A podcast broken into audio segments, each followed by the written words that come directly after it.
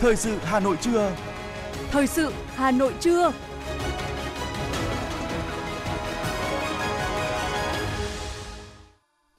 Kính chào quý vị và các bạn. Bây giờ là chương trình thời sự của Đài Phát thanh và Truyền hình Hà Nội, phát trực tiếp trên sóng FM. Hôm nay thứ ba ngày mùng 6 tháng 12 năm 2022, chương trình có những nội dung chính sau đây. Tiếp tục các hoạt động trong khuôn khổ chuyến thăm cấp nhà nước, Chủ tịch nước Nguyễn Xuân Phúc hội kiến Thủ tướng Hàn Quốc Han Duck-soo Thủ tướng Phạm Minh Chính sẽ tham dự hội nghị cấp cao kỷ niệm 45 năm quan hệ ASEAN-EU và thăm ba nước châu Âu từ ngày 9 tháng 12 đến ngày 15 tháng 12 năm 2022. Hội thảo khoa học cấp quốc gia Chiến thắng Hà Nội Điện Biên Phủ trên không 1972 sẽ diễn ra vào ngày 9 tháng 12 tới. Bộ Công Thương công bố danh sách 281 doanh nghiệp xuất khẩu uy tín. Chuyển sang những thông tin quốc tế, Hàn Quốc và Mỹ đã tiến hành hội đàm thảo luận về nỗ lực chung tăng cường khả năng gian đe mở rộng đối với Triều Tiên. Chính phủ Phần Lan đang nỗ lực thúc đẩy việc gia nhập NATO. Liên minh châu Âu EU cho phép gọi điện và truy cập Internet 5G trên máy bay. Sau đây là nội dung chi tiết. Kính thưa quý vị và các bạn, trong khuôn khổ chuyến thăm cấp nhà nước tới Hàn Quốc, tối qua Chủ tịch nước Nguyễn Xuân Phúc đã hội kiến Thủ tướng Hàn Quốc Han Duck-soo tại Seoul, Hàn Quốc. Thủ tướng Hàn Đức Sú đã nồng nhiệt hoan nghênh Chủ tịch nước Nguyễn Xuân Phúc dẫn đầu đoàn đại biểu cấp cao Việt Nam thăm cấp nhà nước tới Hàn Quốc và là chuyến thăm đầu tiên của Chủ tịch nước Nguyễn Xuân Phúc trên cương vị mới. Chủ tịch nước Nguyễn Xuân Phúc bày tỏ vui mừng gặp lại Thủ tướng Han Duck-soo và nhắc lại ấn tượng tốt đẹp trong cuộc gặp mới đây nhân dịp dự hội nghị các nhà lãnh đạo kinh tế của Diễn đàn Hợp tác Kinh tế Châu Á-Thái Bình Dương APEC tại Bangkok, Thái Lan vừa qua. Chủ tịch nước cảm ơn sự đón tiếp nồng hậu của lãnh đạo Hàn Quốc, trong đó có Thủ tướng Han Duck-soo dành cho đoàn đại biểu Việt Nam. Hai nhà lãnh đạo bày tỏ vui mừng và đánh giá cao trong chuyến thăm cấp nhà nước tới Hàn Quốc lần này của Chủ tịch nước Nguyễn Xuân Phúc và đúng dịp hai nước đang kỷ niệm 30 năm thiết lập quan hệ ngoại giao. Hai bên đã tuyên bố nâng cấp quan hệ lên tầm cao mới, đối tác chiến lược toàn diện. Trong không khí hữu nghị, thân tình và tin cậy, hai nhà lãnh đạo đã cùng nhau trao đổi một số phương hướng hợp tác theo khuôn khổ quan hệ đối tác chiến lược toàn diện trong thời gian tới trên tất cả các lĩnh vực và quyết tâm làm sâu sắc hơn quan hệ hợp tác Việt Nam Hàn Quốc tương xứng với tầm vóc mới vì lợi ích của nhân dân hai nước, đóng góp vào hợp tác và phát triển của khu vực. Chủ tịch nước nhấn mạnh, với việc hai bên nâng cấp quan hệ mới, các lĩnh vực hợp tác giữa hai bên sẽ ngày càng sâu sắc, thực chất và đa dạng trong thời gian tới.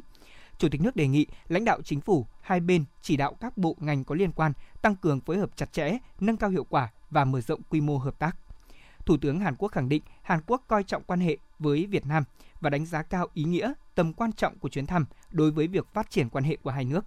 Nhấn mạnh các bộ ngành của Hàn Quốc sẽ nghiêm túc triển khai thực hiện nhận thức chung của lãnh đạo cấp cao hai nước cũng như tinh thần các thỏa thuận hai bên đã ký kết, tương xứng với quan hệ đối tác chiến lược toàn diện, đồng thời mong muốn tăng cường phối hợp giữa hai chính phủ và các bộ ngành hai bên. Nhân dịp này, Chủ tịch nước Nguyễn Xuân Phúc chuyển lời thăm hỏi và lời mời thăm Việt Nam của Thủ tướng Phạm Minh Chính tới ngài Thủ tướng Hàn Quốc. Tiếp tục chuyến thăm chính thức New Zealand, sáng ngày 6 tháng 12, tại thủ đô Wellington, Chủ tịch Quốc hội Vương Đình Huệ gặp Chủ tịch Quốc hội New Zealand Adrian Rurawe. Chúng tôi sẽ tiếp tục cập nhật đến quý vị chuyến thăm này trong chương trình thời sự 19 giờ tối nay. Mời quý thính giả đón nghe. Nhận lời mời của Chủ tịch Hội đồng châu Âu Charles Michel, Thủ tướng Luxembourg Xavier Bettel, Thủ tướng Hà Lan Mark Rutte và Thủ tướng Bỉ Alexander De Croo, Thủ tướng Chính phủ Phạm Minh Chính sẽ dẫn đầu đoàn đại biểu cấp cao Việt Nam tham dự hội nghị cấp cao kỷ niệm 45 năm quan hệ ASEAN-EU tại Bruxelles, Vương quốc Bỉ vào ngày 14 tháng 12 năm 2022 và thăm chính thức Đại công quốc Luxembourg, Vương quốc Hà Lan và Vương quốc Bỉ từ ngày 9 tháng 12 đến ngày 15 tháng 12 năm 2022. Theo thông cáo của Ủy ban Đối ngoại của Quốc hội, Chủ tịch Thượng viện Cộng hòa Pháp Gerard Larcher sẽ thăm chính thức Việt Nam. Chuyến thăm diễn ra từ ngày 8 đến ngày 9 tháng 12, theo lời mời của Chủ tịch Quốc hội Vương Đình Huệ.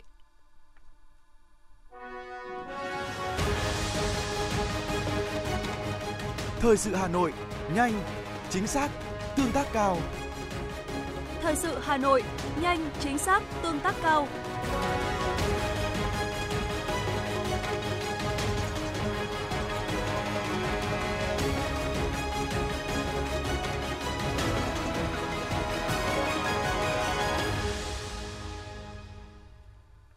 Xin được chuyển sang những thông tin quan trọng khác. Thưa quý vị và các bạn, hôm nay, ngày thứ hai diễn ra hội nghị toàn quốc về nghiên cứu, học tập, quán triệt nghị quyết hội nghị lần thứ 6 Ban chấp hành Trung ương Đảng khóa 13. Đội ngũ cán bộ chủ chốt của thành phố Hà Nội và cả nước tiếp tục dự hội nghị theo hình thức trực tuyến. Hội nghị đã nghe Ủy viên Bộ Chính trị, trưởng Ban Kinh tế Trung ương Trần Tuấn Anh trình bày chuyên đề về tiếp tục đẩy mạnh công nghiệp hóa, hiện đại hóa đất nước đến năm 2030, tầm nhìn đến năm 2045. Việc ban hành nghị quyết số 29 NQTVK có ý nghĩa quan trọng bởi công nghiệp hóa, hiện đại hóa là một trong những nhiệm vụ trọng tâm xuyên suốt của cả hệ thống chính trị, là phương thức động lực để thực hiện mục tiêu phát triển nhanh và bền vững của đất nước. Nghị quyết đã đề ra hệ thống 5 nhóm quan điểm chỉ đạo có tính chất toàn diện, đồng thời cũng cụ thể hóa những nội dung trọng tâm làm cơ sở để định hướng đẩy mạnh công nghiệp hóa và hiện đại hóa đất nước. Chiều nay, sau nội dung quán triệt chuyên đề định hướng quy hoạch tổng thể quốc gia thời kỳ 2021-2030, tầm nhìn đến năm 2050, Ủy viên Bộ Chính trị, Thường trực Ban Bí thư Võ Văn Thưởng sẽ phát biểu kết luận hội nghị. Ngay sau khi chương trình hội nghị trung ương kết thúc, các đại biểu từ điểm cầu Thành ủy Hà Nội xuống cơ sở sẽ nghe trình bày dự thảo các chương trình hành động của Thành ủy thực hiện nghị quyết hội nghị trung ương 6 khóa 13. Hội thảo khoa học cấp quốc gia Chiến thắng Hà Nội Điện Biên Phủ trên không 1972, sức mạnh Việt Nam và tầm vóc thời đại sẽ diễn ra vào ngày 9 tháng 12 tới. Hội thảo sẽ tập trung vào những vấn đề chính, gồm làm rõ bối cảnh tình hình trong nước và quốc tế, phân tích âm mưu, thủ đoạn, kế hoạch tác chiến của đế quốc Mỹ khi tiến hành cuộc tập kích chiến lược bằng không quân, được gọi là chiến dịch Linebacker 2, đánh phá thủ đô Hà Nội, thành phố Hải Phòng và địa bàn lân cận. Làm rõ đường lối, chủ trương, sự lãnh đạo chỉ đạo đúng đắn, sáng tạo của Trung ương Đảng, Quân ủy Trung ương, Bộ Quốc phòng khi quyết định mở chiến dịch phòng không Hà Nội Hải Phòng phân tích làm rõ quá trình chuẩn bị và tổ chức sử dụng lực lượng, sự phối hợp giữa quân đội nhân dân và công an nhân dân, chính quyền nhân dân địa phương tạo thành sức mạnh tổng hợp để giành thắng lợi, nghệ thuật tác chiến chiến dịch, công tác bảo đảm vũ khí, trang bị kỹ thuật, bảo đảm hậu cần và sự tham gia phục vụ chiến đấu của quân và dân cả nước nói chung, quân và dân Hà Nội nói riêng, thành phố Hải Phòng nói riêng. Hội thảo cũng nhằm tái hiện cuộc chiến đấu kiên cường, anh dũng, mưu trí và sáng tạo của quân và dân ta – với ý chí quyết đánh, dám đánh và quyết tâm đánh giặc Mỹ xâm lược, làm rõ cách đánh linh hoạt của quân và dân ta trong chiến dịch này, đánh giá và nhìn nhận những hạn chế và khuyết điểm trong việc vận dụng phương pháp tác chiến trong tổ chức và chỉ huy chiến đấu của các bộ đánh giá về tầm vóc ý nghĩa và nguyên nhân thắng lợi cùng những bài học lịch sử, bài học kinh nghiệm về nghệ thuật chỉ đạo xây dựng, tổ chức chuẩn bị và thực hành tác chiến chiến dịch để vận dụng và phát huy trong sự nghiệp xây dựng bảo vệ Tổ quốc hiện nay. Bên lề của hội thảo, các đại biểu sẽ thăm và tặng quà 9 gia đình chính sách trên địa bàn thành phố Hà Nội, dâng hương Chủ tịch Hồ Chí Minh và các anh hùng liệt sĩ tại khuôn viên quân chủng phòng không không quân. Nhân dịp này, Tri Cục Văn thư Lưu trữ phối hợp với Trung tâm Lưu trữ Quốc gia 3 tổ chức trưng bày tài liệu lưu trữ với chủ đề Hà Nội ký ức 12 ngày đêm Điện Biên Phủ trên không – trưng bày nhằm giới thiệu các tài liệu, hình ảnh về trận Điện Biên Phủ trên không tháng 12 năm 1972, tái hiện những ngày tháng hào hùng và ca ngợi sự kiên cường, anh dũng của quân dân Hà Nội trong 12 ngày đêm. Trưng bày gồm 3 phần: Hà Nội sẵn sàng, Hà Nội 12 ngày đêm lịch sử và Hà Nội vang bài ca chiến thắng. Trưng bày là dịp để các thế hệ người dân thủ đô và nhân dân cả nước nhìn lại những ngày tháng hào hùng của dân tộc, qua đó nêu cao lòng yêu nước, niềm tự hào và quyết tâm xây dựng thủ đô ngày càng giàu đẹp.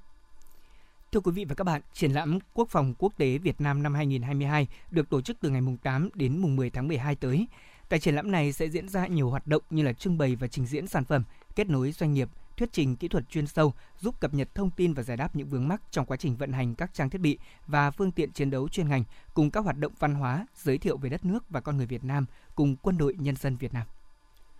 Tối qua, Bộ Tư lệnh Cảnh sát biển Việt Nam tổ chức vinh danh và trao thưởng cho tập thể cá nhân có thành tích xuất sắc trong tham gia cuộc thi tìm hiểu kiến thức về biển đảo Việt Nam, Tổ quốc bên bờ sóng năm 2022. Sau gần 5 tháng phát động và triển khai, đã có trên 3.000 lượt cán bộ, giáo viên, nhân viên, học viên, chiến sĩ của Trung tâm Đào tạo và Bồi dưỡng nghiệp vụ Cảnh sát biển Việt Nam tham gia với nền tảng kiến thức cơ bản về biển đảo, những văn bản quy phạm pháp luật liên quan đến biển đảo Việt Nam, quốc tế, vận dụng linh hoạt trong quá trình tham gia cuộc thi. Bình nhất Nguyễn Anh Tuấn, học viên của trung tâm đã giành giải nhất cuộc thi.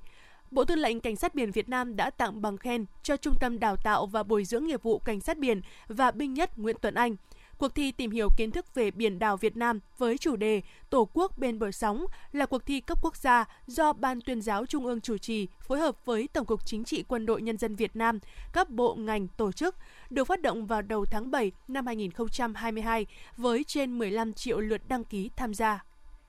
Theo quyết định của chính phủ, trường Đại học Bách khoa Hà Nội được chuyển thành Đại học Bách khoa Hà Nội. Như vậy là ngoài Đại học Quốc gia Hà Nội, Đại học Quốc gia Thành phố Hồ Chí Minh và ba đại học vùng đó là Đại học Đà Nẵng, Đại học Huế, Đại học Thái Nguyên, hiện nay có thêm Đại học Bách khoa Hà Nội là đại học thứ 6 của Việt Nam. Theo mô hình mới thì Đại học Bách khoa Hà Nội là đơn vị sự nghiệp công lập trực thuộc Bộ Giáo dục và Đào tạo, có tư cách pháp nhân con dấu và tài khoản riêng. Đại học Bách khoa Hà Nội sẽ tổ chức lại cơ cấu và hoạt động dựa trên cơ sở trường Đại học Bách khoa Hà Nội trước đây, đảm bảo hoạt động bình thường, không gây thất thoát và lãng phí tài sản, tài chính. Thưa quý vị, sau 4 ngày diễn ra, Hội thi giai điệu tuổi hồng toàn quốc năm 2022 đã kết thúc vào tối qua tại Hà Nội. Kết thúc, 8 tiết mục xuất sắc đoạt đoạt giải nhất được nhận huy chương vàng do Bộ Văn hóa Thể thao và Du lịch cấp và bằng khen của Bộ trưởng Bộ Giáo dục và Đào tạo. 16 tiết mục đoạt giải nhì và 24 tiết mục đoạt giải ba. Ngoài ra, giải toàn đoàn có một giải nhất, hai giải nhì, 4 giải ba, 6 giải khuyến khích. Qua 12 năm tổ chức, hội thi đã góp phần giáo dục truyền thống cách mạng, rèn luyện đạo đức, tư tưởng, ý thức tập thể, phát huy bản sắc văn hóa dân tộc và định hướng thị hiếu âm nhạc, phát hiện các tài năng nghệ thuật, góp phần nâng cao chất lượng giáo dục toàn diện cho học sinh. Thưa quý vị và các bạn, chính sách bảo hiểm thất nghiệp lần đầu tiên được quy định tại Luật Bảo hiểm xã hội vào năm 2006 và có hiệu lực thi hành từ đầu năm 2009. Ờ, với ba chế độ đó là trợ cấp thất nghiệp, hỗ trợ học nghề và hỗ trợ tìm việc làm. Chính sách này không chỉ góp phần chia sẻ kịp thời với những khó khăn cho người lao động khi không may bị mất việc làm, mà còn hỗ trợ cho họ nhanh chóng quay trở lại thị trường lao động. Bảo hiểm thất nghiệp đã thực sự trở thành một cánh phao cứu sinh cho người lao động khi lâm vào cảnh thất nghiệp. Sau khi nghỉ việc do phải chăm sóc người thân bị ốm, chị Châu đã đăng ký hưởng trợ cấp thất nghiệp tại Trung tâm Dịch vụ Việc làm Hà Nội, đồng thời được tham gia lớp học nghề nấu ăn cho lao động thất nghiệp. Chị Nguyễn Quỳnh Châu, quận Cầu Giấy, Hà Nội chia sẻ. Cũng có một cái nuôi một cái mơ ước nhỏ là mở một cái cửa hàng ăn nhỏ hoặc là bán hàng ăn online một vài cái món ăn đã được học ở đây trên mạng. Tôi thấy là cái chính sách này rất là hữu ích đối với người lao động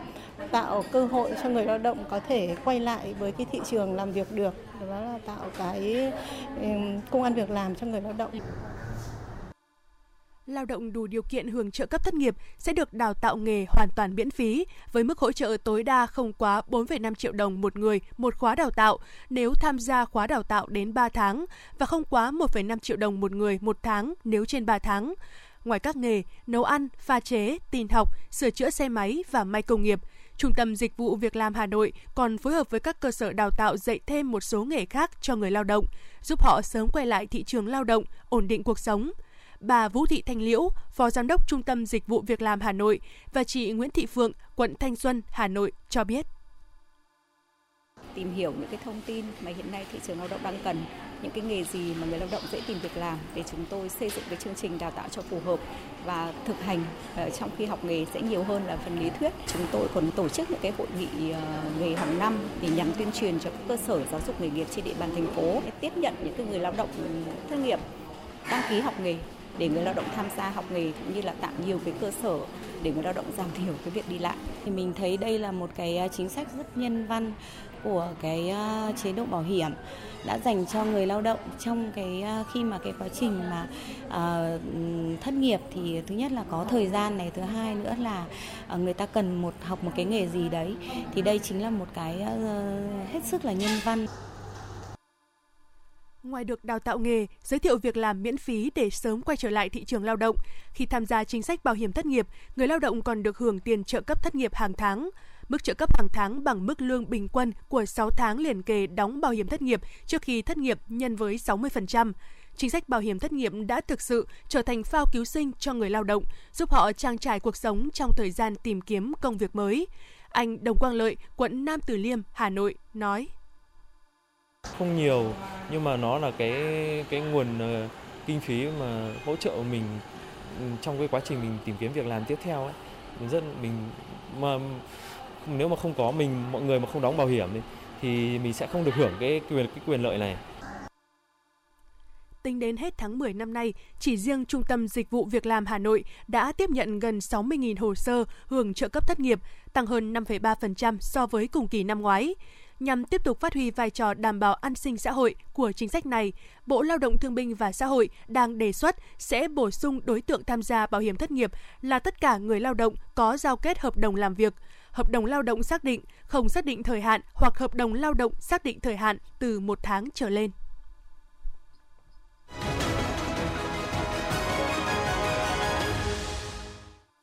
Xin được chuyển sang những thông tin kinh tế. Thưa quý vị và các bạn, Bộ Tài chính vừa công bố lấy ý kiến đối với dự thảo lần thứ hai nghị quyết của Ủy ban Thường vụ Quốc hội về mức thuế bảo vệ môi trường đối với xăng, dầu, mỡ nhờn trong năm 2023. Cụ thể thì các mức thuế bảo vệ môi trường đối với mặt hàng xăng sẽ giảm từ 4.000 đồng một lít xuống mức sàn là 1.000 đồng một lít, nhiên liệu bay từ 3.000 đồng một lít xuống mức sàn là 1.000 đồng một lít, dầu diesel giảm từ 2.000 đồng một lít xuống mức sàn là 500 đồng một lít, dầu ma rút, dầu nhờn giảm từ 2.000 đồng một lít xuống mức sàn 300 đồng một lít, mỡ nhờn giảm từ 2.000 đồng 1 kg xuống mức sàn 300 đồng 1 kg. Dầu hỏa giảm từ 1.000 đồng 1 lít xuống mức sàn là 300 đồng 1 lít. Bộ Công Thương vừa công bố danh sách 281 doanh nghiệp, tương đương với 289 lượt doanh nghiệp theo 27 ngành hàng xuất khẩu uy tín. Danh sách doanh nghiệp xuất khẩu uy tín được tổng hợp và công bố trên cơ sở xét chọn và đề xuất của các cơ quan hữu quan, được xét chọn trên cơ sở các tiêu chí do Bộ Công Thương quy định về mức kim ngạch xuất khẩu tối thiểu, về uy tín trong kinh doanh đối với bạn hàng nước ngoài, về việc chấp hành nghĩa vụ đối với nhà nước trong lĩnh vực hải quan, lĩnh vực thuế, lĩnh vực môi trường. Đây là một hoạt động hết sức cần thiết nhằm hỗ trợ các doanh nghiệp Việt Nam đẩy mạnh xuất khẩu và mở rộng thị trường, đặc biệt là khi Việt Nam đã tham gia vào một loạt các hiệp định thương mại tự do song phương và đa phương. Trung tâm Lưu ký Chứng khoán Việt Nam cho biết là trong tháng 11 đã có thêm 213 nhà đầu tư nước ngoài được trung tâm này cấp mã số giao dịch chứng khoán. Cụ thể thì trong tháng 11 năm nay, Trung tâm Lưu ký Chứng khoán Việt Nam đã cấp mã số giao dịch chứng khoán cho 213 nhà đầu tư nước ngoài và tổ chức kinh tế có vốn đầu tư nước ngoài sở hữu trên 50% vốn điều lệ. Ngoài ra thì Trung tâm Lưu ký Chứng khoán Việt Nam cũng đã chấp thuận thay đổi thông tin cho 54 nhà đầu tư nước ngoài, hủy mã số giao dịch chứng khoán cho 5 nhà đầu tư nước ngoài. Ngân hàng Nhà nước cho biết, quyết định của Thủ tướng Chính phủ quy định mức giao dịch có giá trị lớn phải báo cáo cần được xây dựng và ban hành để có cùng thời điểm hiệu lực với luật phòng chống rửa tiền sửa đổi là ngày 1 tháng 3 năm 2023 việc xây dựng quyết định nhằm hướng dẫn chi tiết mức giao dịch có giá trị lớn phải báo cáo theo quy định tại khoản 2 điều 25 của Luật phòng chống rửa tiền năm 2022, góp phần nâng cao hiệu quả công tác phòng chống rửa tiền, phù hợp với các yêu cầu chuẩn mực quốc tế về phòng chống rửa tiền mà Việt Nam có nghĩa vụ thực hiện trên cơ sở bảo đảm sự độc lập, tự chủ về kinh tế cũng như bảo đảm an ninh tiền tệ, an toàn tài chính quốc gia mức giá trị giao dịch phải báo cáo quy định tại dự thảo được giữ nguyên theo quyết định số 20/2013 là 300 triệu đồng. Thưa quý vị, Festival Sản phẩm Nông nghiệp và Làng nghề Hà Nội lần thứ hai năm 2022 sẽ được diễn ra từ ngày 14 tháng 12 đến ngày 18 tháng 12 năm 2022 tại khu trường đua F1 ở phường Mỹ Đình 2, quận Nam Từ Liêm, Hà Nội. Festival Sản phẩm Nông nghiệp và Làng nghề Hà Nội lần thứ hai năm 2022 được tổ chức nhằm giới thiệu những thành tựu đạt được trong lĩnh vực phát triển nông nghiệp nông thôn của Hà Nội, trưng bày giới thiệu và quảng bá các sản phẩm nông nghiệp tiêu biểu, sản phẩm sản xuất theo chuỗi, sản phẩm nông nghiệp hữu cơ, nông nghiệp ứng dụng công nghệ cao, sản phẩm làng nghề trên địa bàn đồng thời tôn vinh các sản phẩm nông nghiệp, sản phẩm làng nghề của Hà Nội cùng các tỉnh thành phố hỗ trợ kết nối liên kết sản xuất gắn với tiêu thụ sản phẩm, tìm kiếm cơ hội hợp tác giữa các tổ chức cá nhân, các doanh nghiệp ở trong nước và quốc tế trong chuyển giao công nghệ, phục vụ sản xuất nông nghiệp và phát triển nông thôn, tạo mối liên kết chặt chẽ giữa nhà nước, nhà khoa học, nhà doanh nghiệp và nhà nông.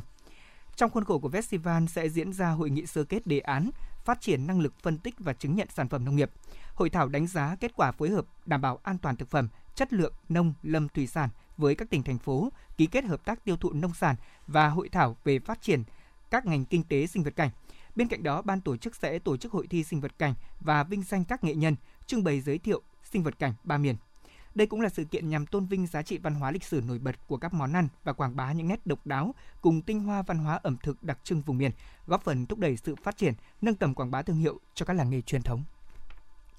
Nhằm đảm bảo an toàn thực phẩm trong dịp Tết Nguyên đán 2023, Ban chỉ đạo liên ngành Trung ương về an toàn thực phẩm đã quyết định thành lập 6 đoàn kiểm tra do ba bộ chủ trì, Cụ thể, Bộ Y tế, Bộ Nông nghiệp và Phát triển Nông thôn, Bộ Công Thương phối hợp với các bộ ngành liên quan tổ chức 6 đoàn kiểm tra liên ngành tiến hành kiểm tra tại 12 tỉnh, thành phố từ trung ương đến cấp xã, tập trung vào các nhóm sản phẩm tiêu thụ nhiều trong dịp Tết và lễ hội có yếu tố nguy cơ cao, các làng nghề chế biến thực phẩm, các tỉnh có cửa khẩu, các thành phố lớn, Thời điểm cao điểm kiểm tra từ ngày 15 tháng 12 năm 2022 đến hết ngày 12 tháng 3 năm 2023. Công an tỉnh Thanh Hóa thông tin cảnh báo về bánh lazy cake, thường được gọi là bánh lười. Đây là một loại bánh ngọt có tầm cần xa mới du nhập vào Việt Nam. Bánh lười thực chất là một loại ma túy được chế dưới dạng là bánh ngọt. Nguyên liệu để làm bánh này là cần sa chiết xuất thành dung dịch, sau đó hỗn hợp này tiếp tục được trộn cùng với bột mì, trái cây khô và sô cô la, sau đó đem nướng và hấp thành bánh, đóng gói và bán. Giá bán là khoảng từ 200 đến 300 nghìn đồng một bánh. Loại bánh ngọt độc địa này đã được du nhập vào Việt Nam khoảng 4 năm nay, thế nhưng gần đây được các đối tượng đẩy mạnh mua bán và người sử dụng chủ yếu lại là giới trẻ, đặc biệt trong đó có học sinh và sinh viên.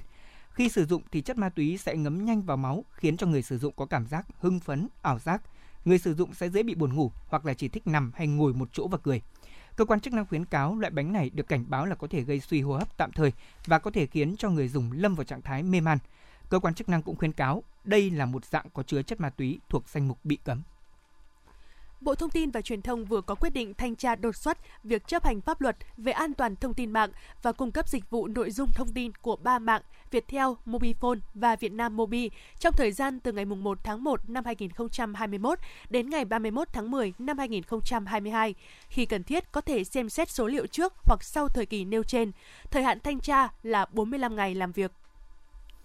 Thưa quý vị, theo yêu cầu từ phía Bộ Thông tin và Truyền thông thì Apple đã điều chỉnh những sai sót đưa hai quần đảo Hoàng Sa và Trường Sa vào bản đồ trên ứng dụng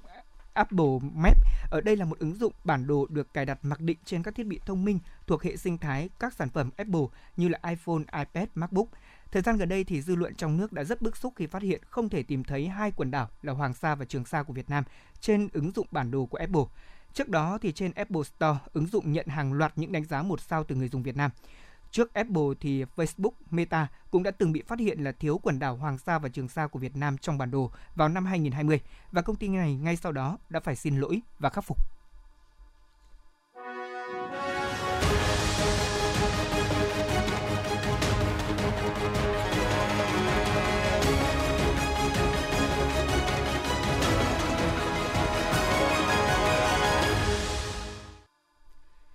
Chuyển sang những thông tin quốc tế. Hội đồng tham mưu trưởng Liên quân Hàn Quốc thông báo các quan chức quân đội cấp cao Hàn Quốc và Mỹ đã tiến hành hội đàm thảo luận về nỗ lực chung tăng cường khả năng gian đe mở rộng đối với Triều Tiên. Cùng ngày, Hàn Quốc để ngỏ khả năng tăng cường các biện pháp trừng phạt đối với Triều Tiên với sự hợp tác từ các nước khác như Mỹ và Nhật Bản nếu Bình Nhưỡng tiến hành thêm một vụ thử hạt nhân hay các vụ thử khác.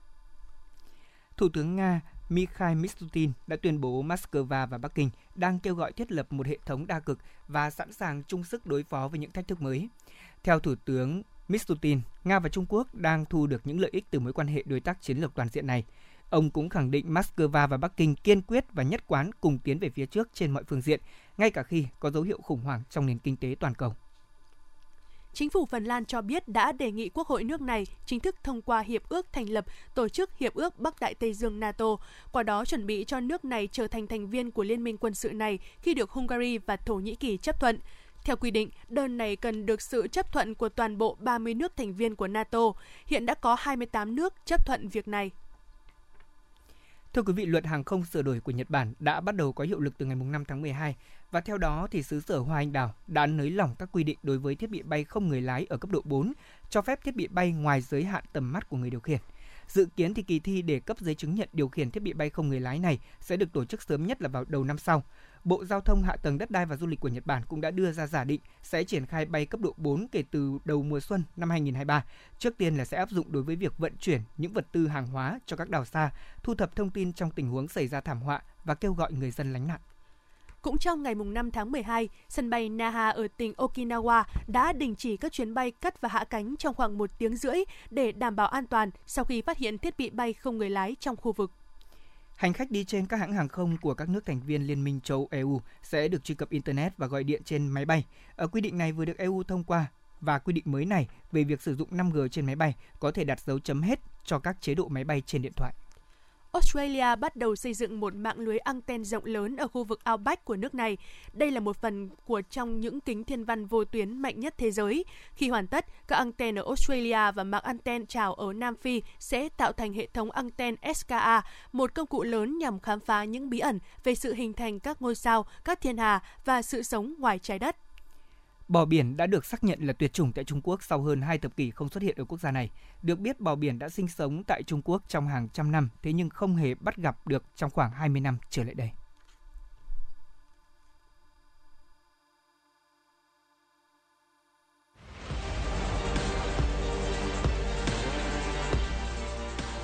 Bản tin thể thao. Bản tin thể thao.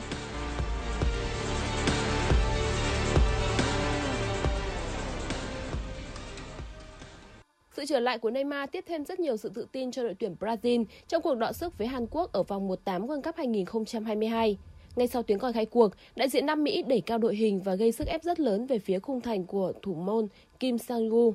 Phút thứ 7, Vinicius dứt điểm đẳng cấp mở tỷ số trận đấu cho tuyển Brazil. Chưa đầy 5 phút sau, Kim Ju-gun phạm lỗi với Richarlison trong vòng cấm. Trên chấm đá phạt 11 m, Neymar không bỏ lỡ cơ hội 10-10 nhân đôi cách biệt cho CD cao.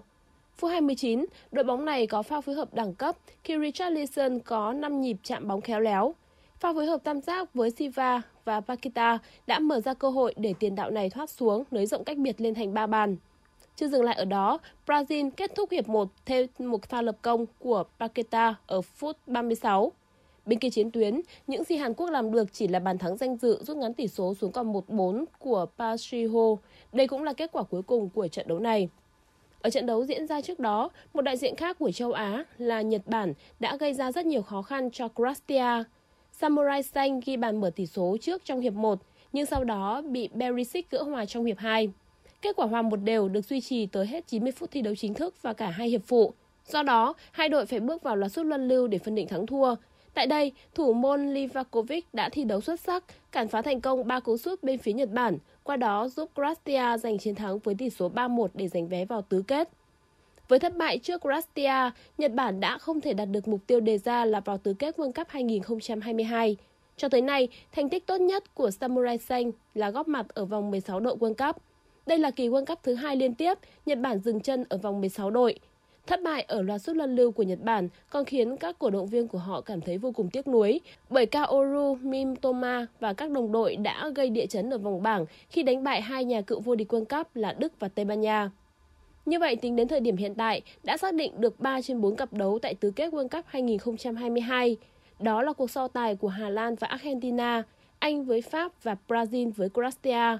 Cặp tứ kết còn lại sẽ được xác định ở hai trận đấu diễn ra vào đêm nay dạng sáng mai. Đó là cuộc so tài của Maroc với Tây Ban Nha và Bồ Đào Nha với Thụy Sĩ.